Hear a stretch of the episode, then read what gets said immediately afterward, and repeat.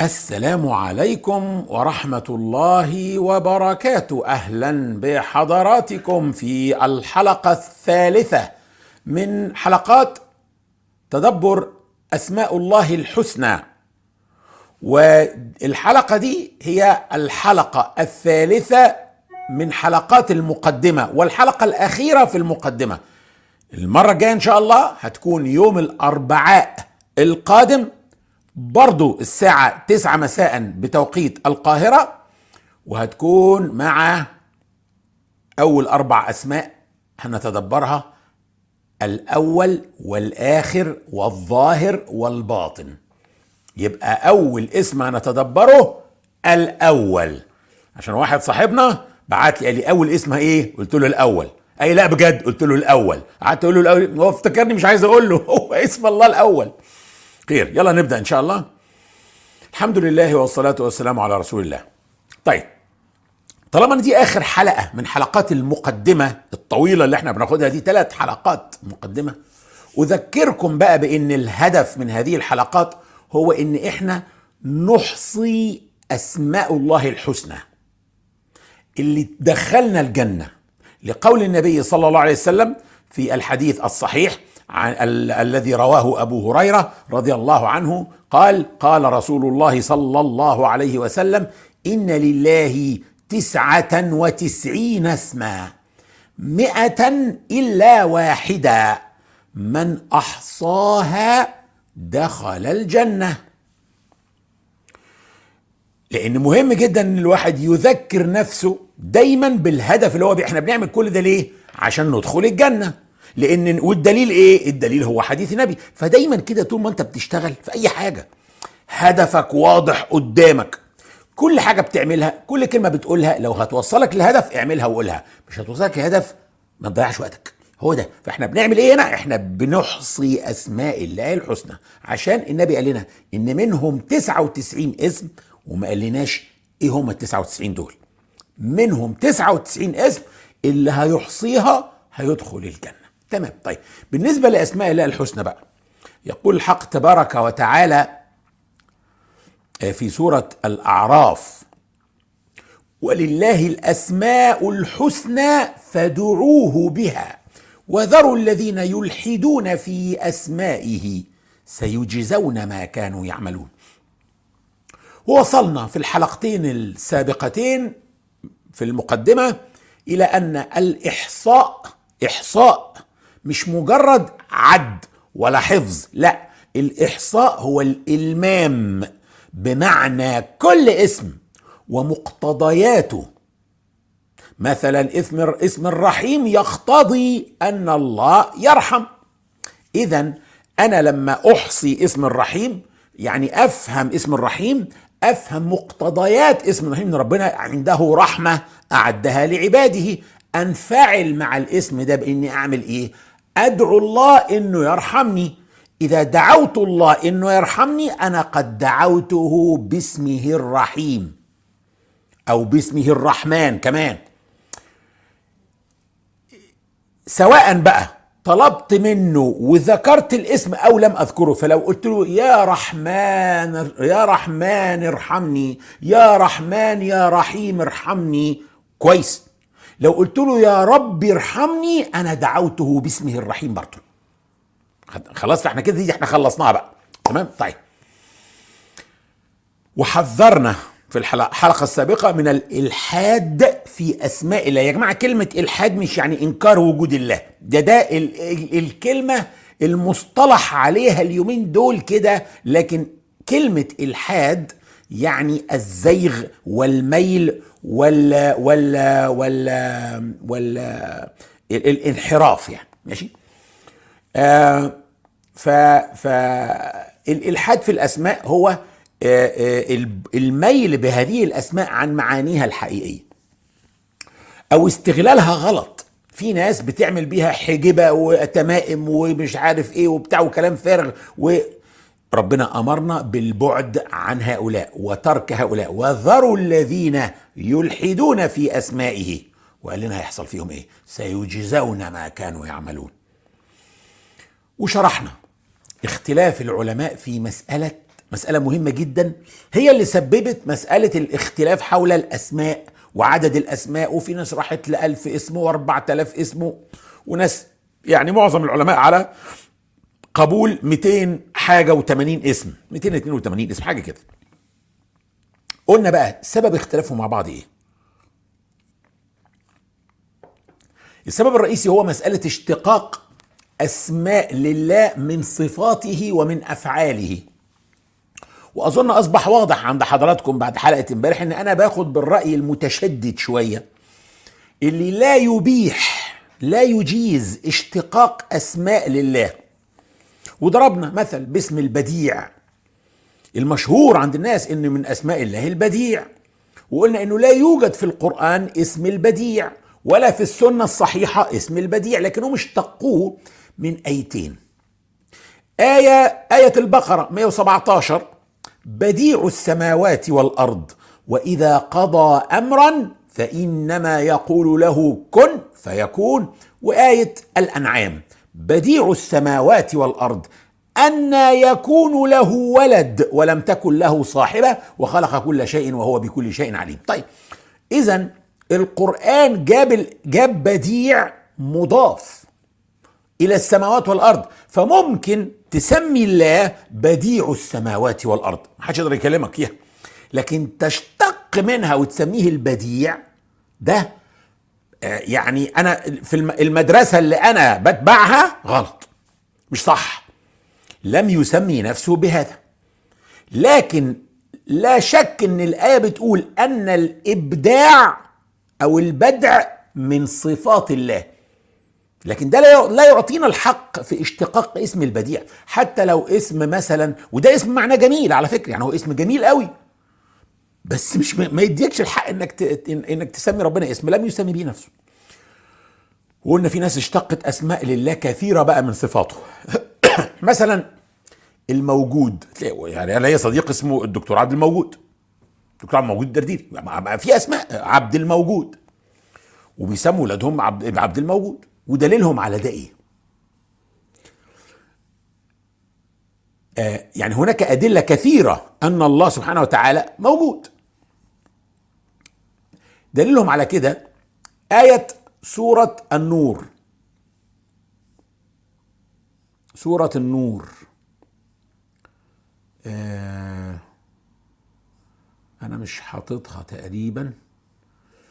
آية سورة النور آه الآية آه 39 والذين كفروا أعمالهم كسراب بقيعة يحسبه الظمآن ماء. حتى إذا جاءه لم يجده شيئا ووجد الله عنده فوفاه حسابه والله سريع الحساب. إذا ووجد الله عنده دي يعني الله موجود.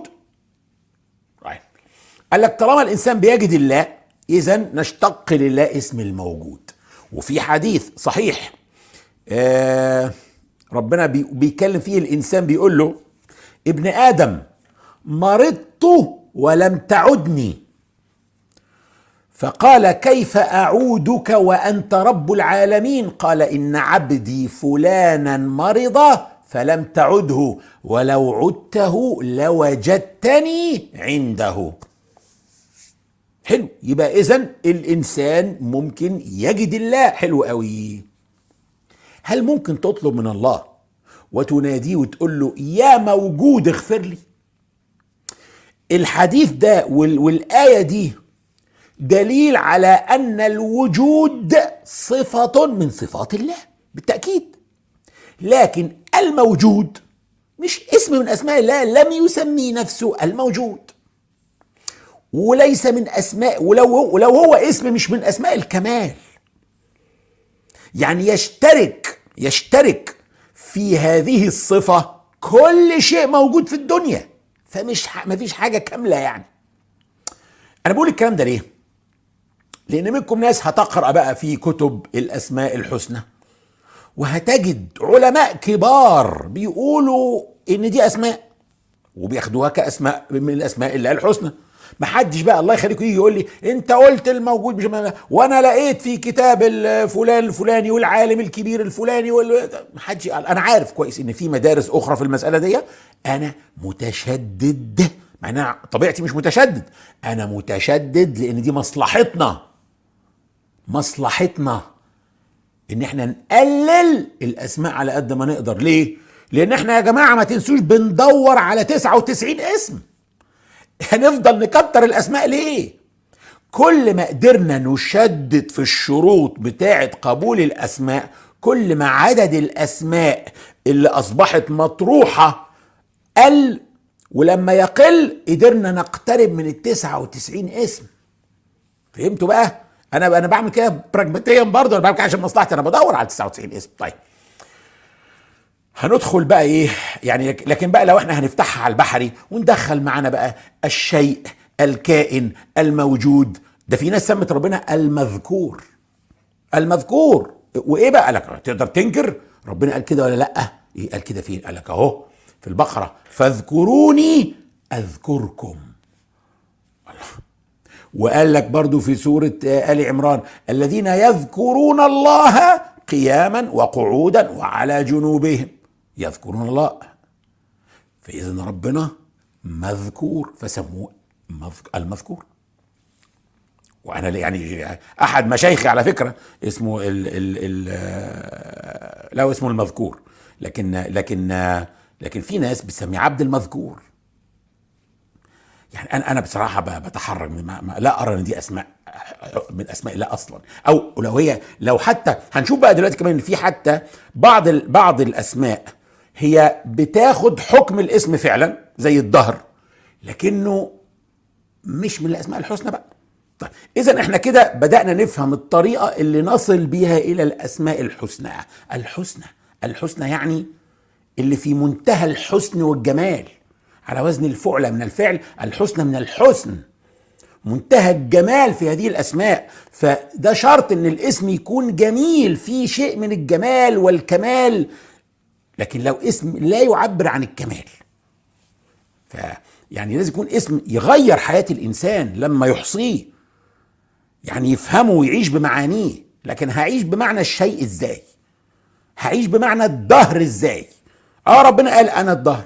ماشي. وعايز أقول لكم إن معظم علماء السلفيين على إن الدهر مش من أسماء الله. لكن هن هن هنضحك على نفسنا. يا جماعة محقق شروط الإسمية هو اسم وربنا قال أنا الدهر خلاص لكنه هنا بقى اللي بنقوله ليس من الأسماء الحسنى اللي أمرنا ندعو بيها. ما حدش قال له يا دهر ارزقني مثلا. اذا هم قال لك لا. هم عملوا إيه بقى؟ خرجوا الأسماء اللي لا تدل على الكمال وقال لك مش أسماء حتى لو محققه شروط الاسم في اللغة العربية. وكل أسماء الله بقت حسنى. خلاص أوكي. ما يعني دي طريقة تانية لكن آه يعني خير. المهم إحنا قلنا إن هناك شروط للأسماء. أهمها إن مصدرها يبقى القرآن والسنة الصحيحة. محدش يجيب لي اسم من حتة تانية. محدش يجيب لي حديث ضعيف. وأحتج مش هحتج بحديث ضعيف. بالذات ده عقيدة. طيب. ثانيا إنه ينطبق على الاسم أو على اللفظ ده شروط الاسم في اللغة العربية. وحفظنا مع بعض بيت من من ألفية ابن مالك اللي هو في مميزات ال ال ال الاسم. فالامام العلامة النحوي ابن مالك بيقول بالجر والتنوين والندى وأل ومسند للاسم تمييز حصل. لكن ليس كل اسم معرف بأل أو منون هيبقى من الأسماء الحسنى. وادينا خلاص مثال الدهر. وقلنا إن ربنا قال قال الله عز وجل يؤذيني ابن آدم يسب الدهر وأنا الدهر. بيدي الأمر أقلب الليل والنهار.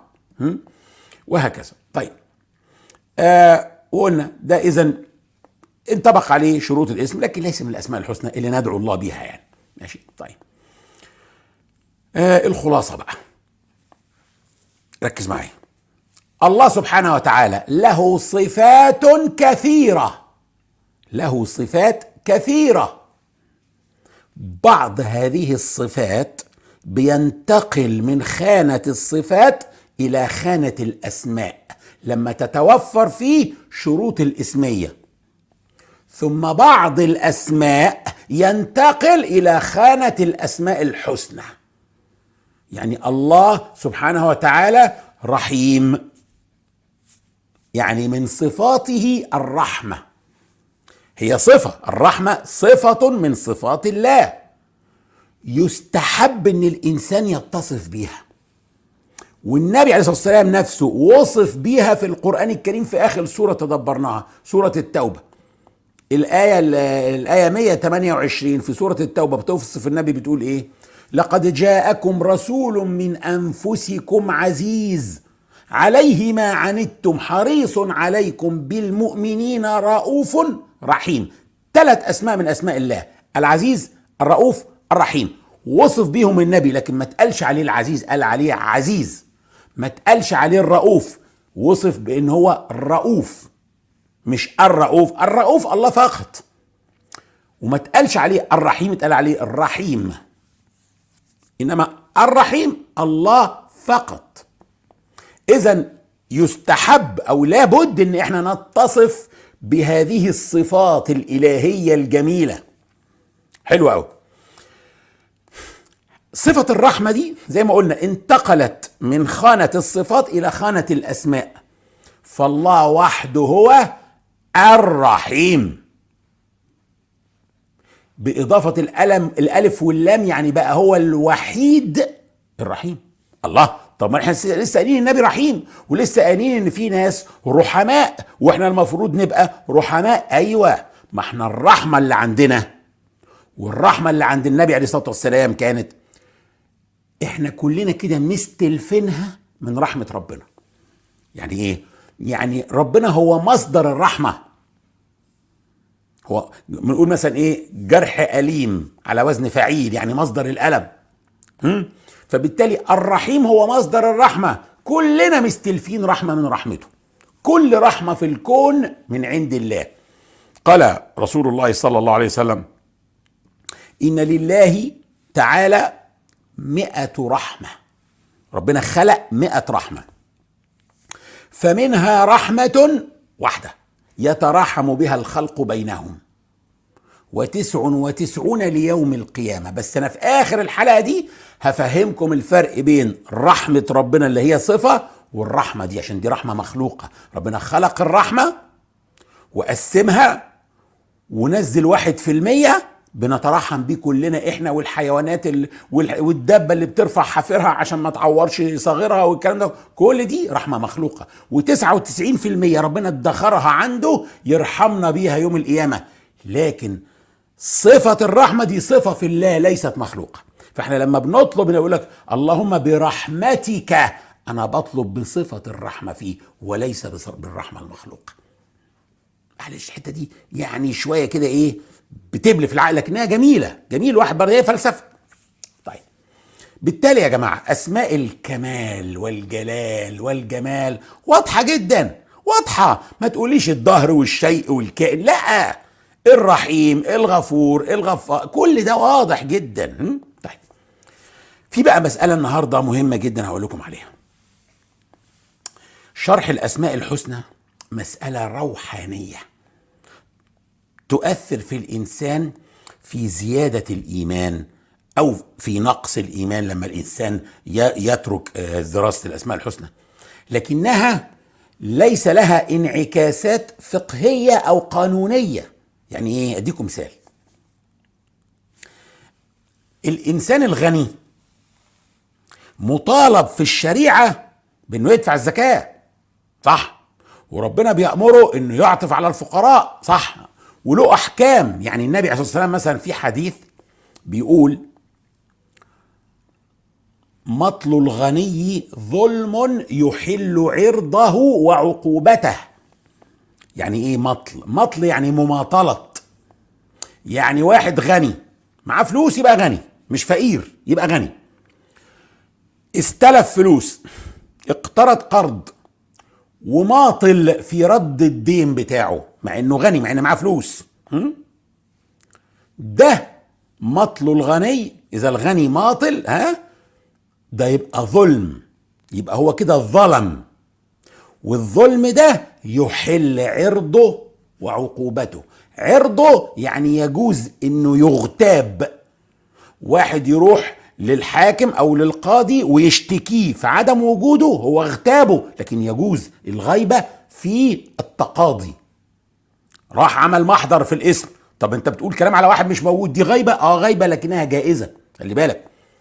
وحل عرضه اذا يجوز كمان الشهادة عليه. جابوا شاهد في عدم وجود الراجل.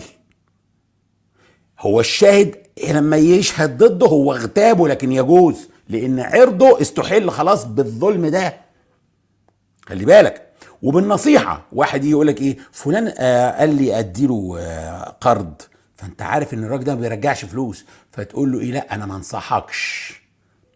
أنا اللي أعرفه إنه أخد فلوس قبل كده من كذا واحد وما رجع لهمش. دي غيبة لكن تجوز لأن مماطلته أحلت عرضه. عرضه يعني يجوز الكلام عليه. مش في ناس اسمها العرض حاجة تانية. لا ده معنى العرض. طيب. ما بيرجعش الدين. وعقوبته ليه؟ في الإسلام لا يعاقب فقير مش قادر يدفع الديون ما فيش حاجة اسمها واحد بيخش السجن عشان عليه ديون. لو فقير خلص الموضوع. أمال الغلطة عند مين؟ الغلطة عند اللي سلفه. أنت عارف إن الراجل دوا مش هيقدر يرجع. ما عندك طب خلاص سلفته ليه؟ ما خدتش قدامه رهن يعني هي دي النقطة. لكن ما فيش حاجة اسمها فقير بيعاقب في الشريعة علشان مش قادر يرجع الديون. في بقى طرق أخرى بقى فناظره إلى ميسرة والناس تساعد بعض والغارمين ويعطى من الزكاة والكلام ده كله. لكن لو غني يعاقب. إذا ثبت إنه غني القاضي ممكن يحبسه. ما في مشاكل ابدا. يجلده يضربه ياخد يصادر الفلوس بالقوة. حلو قوي إيه دخل الكلام دوه باسماء الله الحسنى. إحنا قريب كمان أسبوع اتنين تلاتة هندرس اسم من اسماء الله اسم الغني. خلاصة دراستنا إن الله فقط هو الغني. وربنا قال لنا في القرآن الكريم يا أيها الناس أنتم الفقراء إلى الله. هل ينفع إن الغني اللي ما يرجعش القرض اللي عليه يقف قدام القاضي يقول له لا يا فندم أنا آسف جدا مش من حقك تعاقبني ليه؟ لأن أنا فقير. والآية أهي في القرآن يا أيها الناس أنتم الفقراء إلى الله. اذا أنا فقير. ومش بس كده وكمان في العقيدة الإسلامية من أسماء الله الحسنى أن الله هو الغني. اذا مفيش غني إلا الله. ويخرج منها زي الشعره من العجين وما يرجعش لا. الفقه يتعامل مع الناس بالمصطلحات المستخدمة. غني اصطلح عليها يعني مش فقير يعني معاه فلوس. يعني غني ماديا. إنما آه صحيح لما هندرس اسم الغنية هنشوف إن المليارديرات المليارديرات ماتوا في الكورونا من وما عملت لهمش حاجة فلوسهم ليه؟ لأنهم مش أغنياء محتاجين لسه ستر ربنا، محتاجين الشفاء من ربنا، محتاجين بقى ال ال الأمن، محتاجين حاجات كتيرة. ففي حقيقة الأمر لا غني بحق إلا الله، لكن كلمة الغني اللي بتستخدم في الفقه وفي وفي التعاملات القانونية معناها الغني ماديا بس. خلاص؟ بس دي نقطة بقى مهمة ليه؟ عشان عشان ما نخلطش الأمور ببعض. خلاص؟ فإذا الغني ده هيعامل صحيح الله فقط هو الغني لكن اللي معاه فلوس هيعامل كغني في الإيه؟ الشريعة الإسلامية. طيب. سؤال بقى. هو ليه ربنا ما قالناش ال 99 اسم بقى وخلاص؟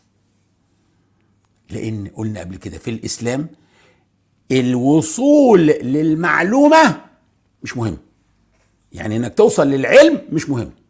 المهم هو إنك تطلب العلم باستمرار وتجتهد باستمرار والمجاهدة دي مطلوب ال brainstorming ده مطلوب العصف الذهني اللي بنعمله ده مطلوب. ربنا يريدك إن أنت تبحث وتفكر وتعمل عقلك وتتدبر الآيات وتطلع منها بمعاني لحياتك. لكن ديك 99 اسم تحفظهم وتقولهم في أغنية وخلاص كده تخش الجنة كده. لا ربنا يريدك إنك تتدبر وتتفكر في الأسماء الحسنى وتطلع منها بما يغير حياتك عشان تدخل الجنة. وأنت فاكر الأسماء الحسنى دي هتدخلك الجنة إزاي؟ ما أنت حياتك هتتغير أنت شخصيتك هتتغير. آخر حاجة بقى عاوز أقولها لكم الليلة بس عاوزكم تركزوا فيها شوية. صعب قوي إن الإنسان يعبد إله ما يعرفوش. الدكتور خالد أبو شادي ربنا يا رب يفرج كربه. له كتابين في الأسماء الحسنى. أنا لسه لم أقرأهم الحقيقة أهم. اسمه ده اسمه أسماء الله الحسنى تقريبا. أسماء ده اسمه أسماء الجلال وده اسمه أسماء الجمال. خدتهم هدية وأنا في كندا. الشيخ نشأت. جزاه الله خير. اداهم لي هدية. آه وبتصفحهم فلقيت في أول صفحة خالد كاتب إيه؟ كلمة حلوة قوي ألا تعس من ضاع عمره ولم يعرف فيه ربه ولو عرفه لأحبه ولو أحبه لما آثر عليه غيره. يعني إيه؟ ألا تعس يعني إنسان تعيس اللي ضاع عمره من غير ما يعرف ربه. عمر طويل قضاه بالطول وبالعرض زي ما بنقول لكن ما عرفش ربه في العمر ده. ولو عرفه لأحبه لو كان عرف ربه كان أحب ربه. ولو أحبه لما آثر عليه غيره. لو كان أحب ربه ما كانش هيفضل غيره عليه. المشكلة إن إحنا بنفضل حاجات كتير دنيوية على ربنا. وعلى رضا الله. شوفوا يا جماعة إحنا أنا برجعكم تاني للأساس إحنا ليه بندرس الأسماء الحسنى؟ الإسلام بصراحة عنده مشكلة مش موجودة في الأديان الأخرى. الأديان الأخرى مرنة في الموضوع بتاع الإله ده. عاوزين يتعرفوا على إلههم عشان يعبدوه فيعملوا له صورة ويعملوا له تمثال وكل واحد بقى يشتري تمثال صغير كده عشان أوضة النوم وتمثال كبير عشان يحطه في الصالون تمثال للإله بتاعه. ويفضل بقى يبص بقى ويسبل عينيه ويعيط ويبكي وبتاع ويسجد للصورة ويسجد للتمثال. إحنا بقى ما عندناش لا صورة لله ولا تمثال. إحنا عندنا الأسماء والصفات بتاعته. علشان نتعرف عليه ونعبده نعبد الإله اللي إحنا عارفينه من أسماء وصفاته. هو الرحيم هو الغفار هو الحليم هو الودود هو الجميل بهذه الصفات بنعرفه. وكل ما هذه الصفات تكبر جواك كل ما هتعرفه أكتر. الحتة دي مهمة قوي تركزوا فيها. كل ما الصفات بتاعت ربنا تكبر جواك كل ما هتقترب من معرفة الله أكتر. ليه؟ أديكم مثال. زوج وزوجة عندهم في البيت أربع خمس حاجات. عندهم سمك زينة. عارفين السمك الزينة اللي لونه ذهبي ده وأزرق وبتاع؟ محطوط في إيه؟ في حوض في, في الصالون كده. مربين سمك زينة. وعندهم عصفور في قفص. أنا بقولش ده حلال. أنا أنا ضد ده. لكن عندهم عصفور في القفص. حاطينه إيه؟ بغبغان كده غلباوي بنص لسانه ومش عارف. طيب. ومربين قطة في البيت. وعندهم ولد وبنت. مين في كل دول فاهم الأب والأم أكتر؟ الولد والبنت. فاهمين الأب والأم أكتر. يليهم مين؟ يليهم القطة. يليها العصفور. يليها سمكة الزينة. ليه الترتيب ده؟ لأن الولد والبنت عندهم صفات كثيرة من صفات أبوهم وأمهم. فهيكون الاتصال بينهم أكبر. يليهم القطة. لأنها يعني بتتعامل معاهم أكتر بتتنطط حواليهم تقعد جنبهم تقعد على حجرهم تقعد معاهم بتتفرج معاهم على التلفزيون بتاع فبتشاركهم في صفات وأفعال أكتر من العصفورة وأكيد أكتر من سمكة الزينة. حلو قوي اذا بالتأكيد أولادي علشان في بيني وبينهم صفات مشتركة علاقتهم بيا تبقى أقوى من أي مخلوق آخر حتى القطة. ليه معظم الناس يا جماعة حبهم لأبوهم وأمهم بيزيد لما يتجوزوا ويخلفوا. يعني ممكن شاب في مرحلة شبابه بيبقى علاقته بأبوه مش يعني وحشة وفيها شد وجذب ومش متفاهمين خالص لكن لما يتجوز ويخلف تجد العلاقة اتحسنت بأبوه. ليه؟ لأنه شعر بمشاعر الأبوة اللي أبوه كان بيشعر بيها ناحيته. فلما كبرت الأبوة جواه اتصل بأبوه في الحتة دي أكتر. لأن وقت ما كان صغير ما كان ما كان شاب ما كانش مدرك شعور الأبوة وشعور الأمومة والكلام ده كله. لكن لما جرب الصفة دي خلي بالك لما جرب الصفة دي اتصل بها قلبيا بأبوه. ولله المثل الأعلى. كلما اتصفت بصفات الله أكتر كل ما حبيته أكتر. كل ما أصبحت رحيم أكتر. كل ما بقيت إنسان ودود أكتر كل ما بقيت إنسان كريم أكتر كل ما قدرت تتصل بمنبع الرحمة ومنبع الود ومنبع الكرم فتحبه أكثر. فلما ربنا يأمرك بالاتصاف بهذه الصفات فده لأنه بيحبك ويريدك أن تقترب منه بحب. ربنا كان ممكن يخضعك غصب عنك. لا يريد أنه يجيبك بحب. لذلك هيكون من واجبات التدبر في الأسماء وإحصائها هو التخلق بصفات الله اللي يجوز نتخلق بها. لأن في صفات ربنا احتفظ بها بها لنفسه. يعني في الحديث القدسي آه يقول الله سبحانه وتعالى الكبرياء ردائي والعظمة إزاري فمن نازعني واحدا منهما القيته في النار وفي رواية عذبته اذا ربنا لا يجيز إن الإنسان يتكبر. المتكبر فقط هو الله.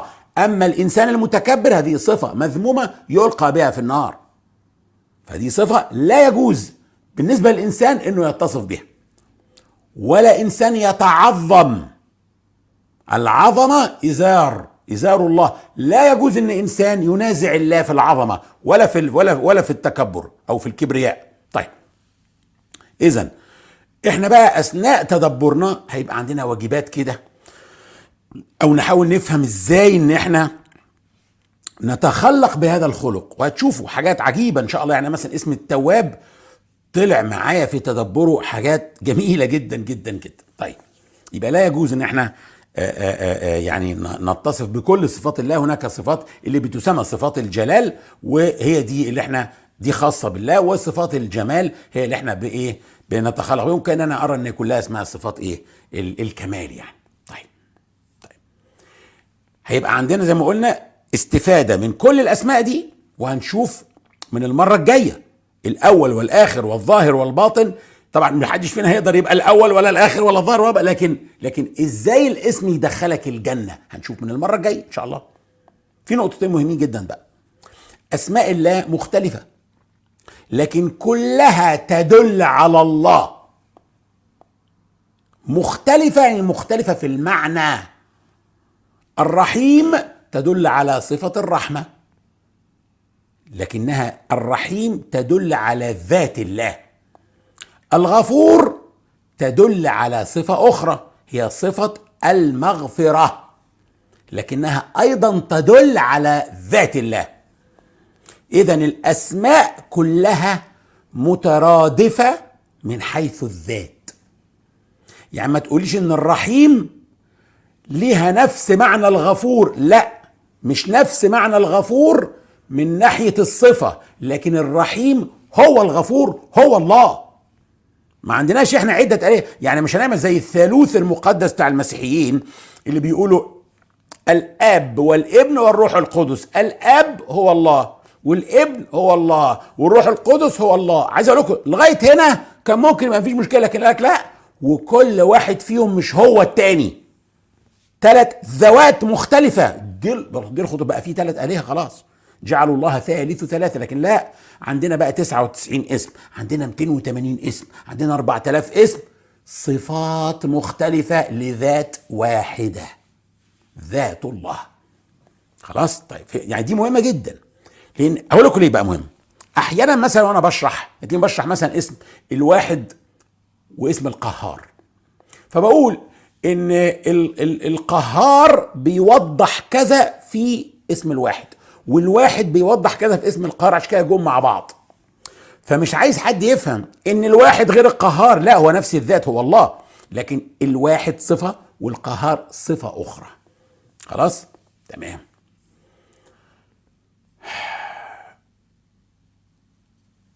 كده إحنا تقريبا خلاص يعني خلصنا.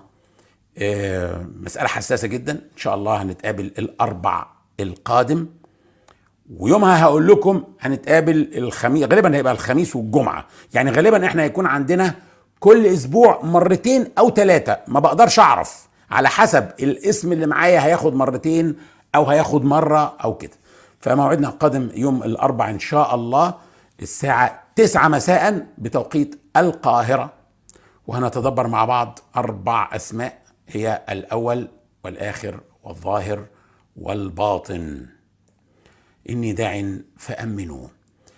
اللهم إنا نسألك حبك وحب من يحبك وحب كل عمل يقربنا إلى حبك.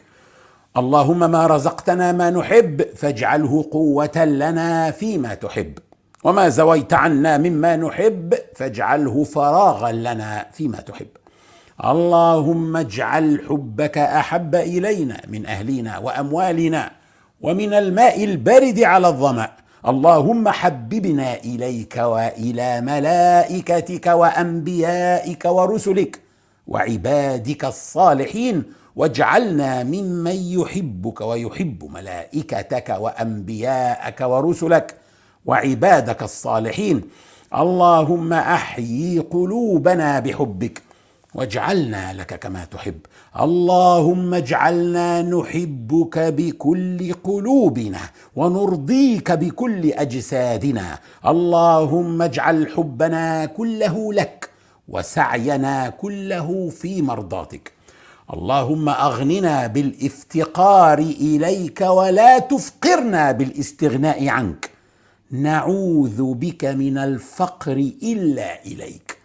اللهم اجعلنا ممن أحصوا أسماءك الحسنى وبلغنا يا رب بها جنتك. اللهم اجعل القرآن الكريم ربيع قلوبنا ونور صدورنا وجلاء أحزاننا وذهاب همومنا وغمومنا ومغفرة ذنوبنا. أسأل الله العلي العظيم أن يجعل هذا التدبر في ميزان حسناتي وحسناتكم جميعا. اللهم فاطر السماوات والأرض عالم الغيب والشهادة أنت تحكم بين عبادك فيما كانوا فيه يختلفون. فبحق كل حرف في كتابك تلوناه أو تدبرناه. اكفنا وأهلينا وإخواننا وأخواتنا شر كل من يكيد لنا ولهم. واحفظنا وإياهم من شرورهم. ونجعلك اللهم في نحورهم فأنت الوكيل ولا حول ولا قوة إلا بك. اللهم بحق كل حرف في كتابك تلوناه أو تدبرناه. أيد بنصرك المرابطين في الأرض المباركة فلسطين. اللهم سدد رميهم وخيب رمي عدوهم وتقبل شهداءهم وكن مع إخواننا في تركستان الشرقية وفي الشام وفي كشمير وفي الهند. واخذل من خذلهم وطهر المسجد الأقصى. من الدنس فإنهم لا يعجزونك. اللهم كن مع إخواننا المنكوبين في في الشام وفي تركيا. اللهم كن معهم. اللهم تقبل شهداءهم.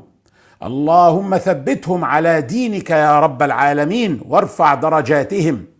اللهم اشف مرضانا واهد شبابنا وارض عنا ورضنا واجمعنا في ظل عرشك يوم لا ظل إلا ظلك. واسقنا من يد سيدنا محمد شربة هنيئة لا نظمأ بعدها أبدا. ولا تحرمنا يا ربنا لذة النظر إلى نور وجهك الكريم. اللهم إنك تعلم أن هذه القلوب قد اجتمعت على كتابك وعلى محبتك. والتقت يا ربنا على طاعتك وتوحدت على دعوتك وتعاهدت على نصرة شريعتك. فوثق اللهم رابطتها وأدم ودها واهدها سبلها واملأها بنورك الذي لا يخبو واشرح صدورها بفيض الإيمان بك وجميل التوكل عليك. وأحيها يا ربنا بمعرفتك. وامتها يا مولانا على الشهادة في سبيلك. إنك نعم المولى ونعم النصير. والسلام عليكم ورحمة الله. ونراكم يوم الأربعاء إن شاء الله في نفس هذا الموعد إن كنا من أهل الدنيا. السلام عليكم.